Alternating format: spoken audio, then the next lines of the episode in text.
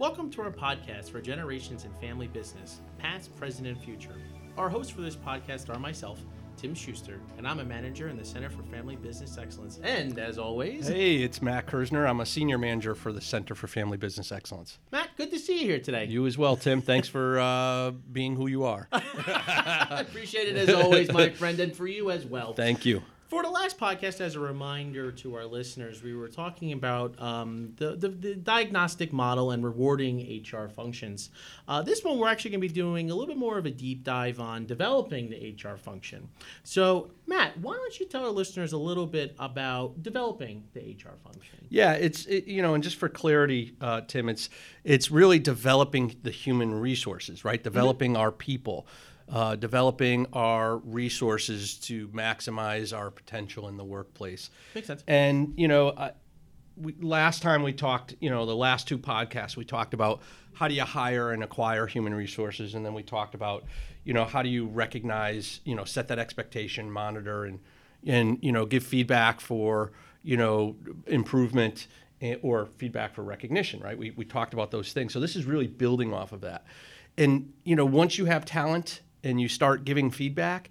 You want to make sure that they're growing, right? Yeah, And- exactly. and you know the organization has specific needs that they need a skilled workforce but the employees also have this need to have you know purpose purpose in their jobs so it's really important for organizations to really spend quality time and resources and capital money to invest in their employees so it's really critical to do that and there's many different ways to uh, for an employee to develop in the workplace So, how do you do that, actually? I'm, You led into a phenomenal question, actually. so you know there's there's a couple of them that I that I like to talk a little bit about. The first one is there's nothing more powerful than working with an employee to have them create their own individual developmental plan.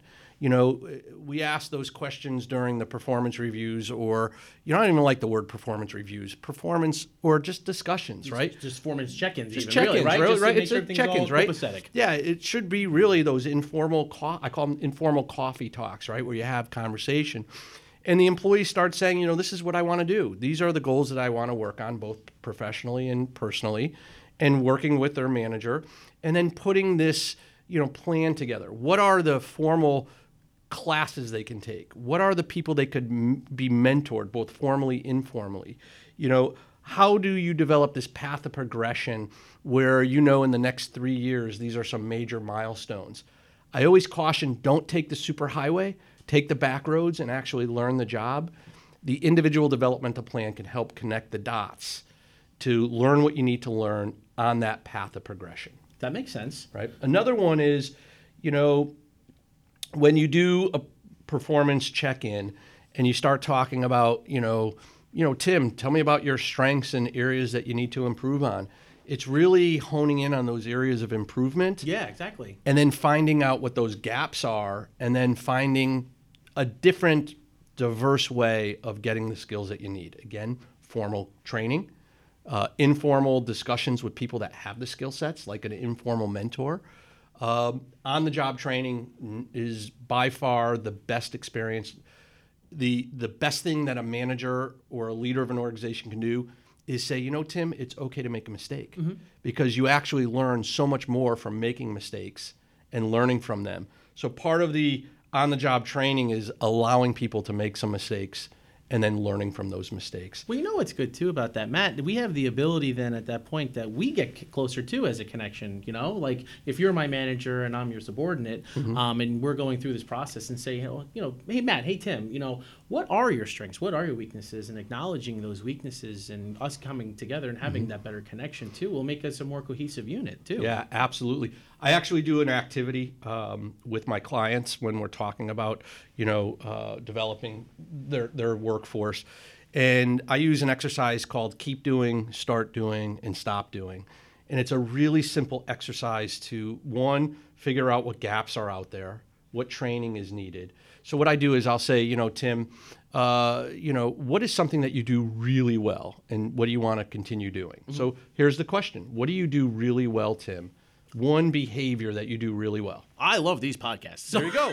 so, So, by right- default, keep up that work. Well, yeah. So I would say one of your super strengths is is your verbal communication. So, absolutely, the more Tim can get in front of people and develop his skills by doing verbal communication, keep doing that. Makes sense. Right? So, that's the keep doing. Yep. So, now let's stay on the theme of communication. What is something that you're not doing in the area of communication that you could be doing better? Well, talking about me from a daytime perspective, at least, you know, we had recent tax reform. So, as there's new rules and regulations being put out there, is staying on top of them. So, that's something that can always be doing and improving based upon the fact that, well, I'll be honest, Congress still is trying to get their act together on Okay. it. Uh, so, So- we can take time with that. That's perfect. So with that start doing, right? This is the the gap analysis and the on the job training and possibly mentorship. What do you need to do in order to to start that activity? Exactly. So what I would do in that instance is subscribe to RSS feeds as there are things coming through. Um, as the firm's putting out communication, if there's people that are hearing things or not, actually having conversations with other members of the firm because how I'm interpreting things versus how other people are interpreting things might be two different ways of doing interpreting a rule. Actually, you know, so it's having that communication with other accountants per se, uh, and just keeping in the loop as to what's going on in the world, having a pulse on that because that's going to separate differentiate us versus another accountant. That's great. And then the last one here is what are you doing that's actually getting in your way to being a better communicator that you need to stop doing? Ah, okay. So that could be taking on too much. So, you know, if I'm in the middle of trying to handle five different clients at one time, it's like, oh my gosh, how do I figure out how to prioritize one over the other, especially if you have five people asking you for something right now? So it's kind of going through that process and say, okay, let's prioritize what I need to do in the next hour, maybe the next, you know, four hours, maybe by the end of the day today, what has to get done? Mm-hmm. You know, and that could be a way to help with communication with clients and just making sure everyone is, is happy with the service that we're providing. Yep. So this simple ex thank you by the way. Oh, my pleasure. Of So course. this simple exercise of keep doing, start doing, stop doing, when you do this with every employee, right? And this is not like this big thing. This is like over coffee and you, you know, employees can do a self-evaluation of this activity, work with their supervisor, then it could get cascaded up to the company. So now you have a list of all the employees, all the things that they want to keep doing, start doing, stop doing. You could do a simple gap analysis Oh, yeah. and figure out what areas people need to be working on. And that right there could be your 2019 plan for developing your human resources. Yeah. How many people have these super strengths that could mentor others? How many people need to start something? These are lunch and learns, these are formal training activities. And then the stop doing, I call it the money shot, is that is where the supervisors can work with the employees to over a cup of coffee to say, how are you doing in these areas? Exactly. You know, have, how, did you stop those behaviors? Yes, yes. Are you working on this? And then have the check-ins. I mean, that's the big thing, right? Holding people accountable to say, this is our goals as an organization, your personal goals, organizational goals. Are you having the check-ins and making sure you're keeping up with it? Because accountability is half of it as well, too. That's right.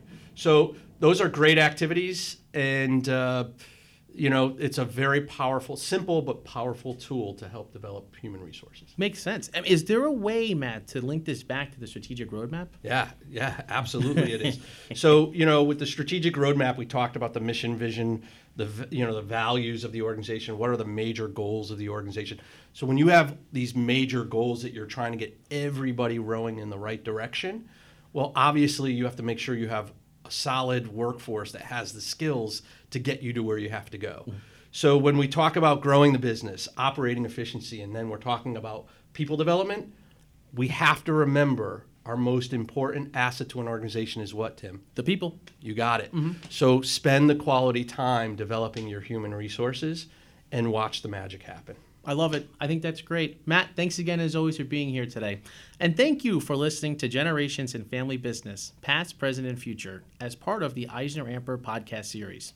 If you have any questions or there's a topic you'd like us to cover, email us at contact at eisneramper.com. Visit eisneramper.com for more information on this and a host of other topics. We look forward to have you listen in on our next EisnerAmper podcast.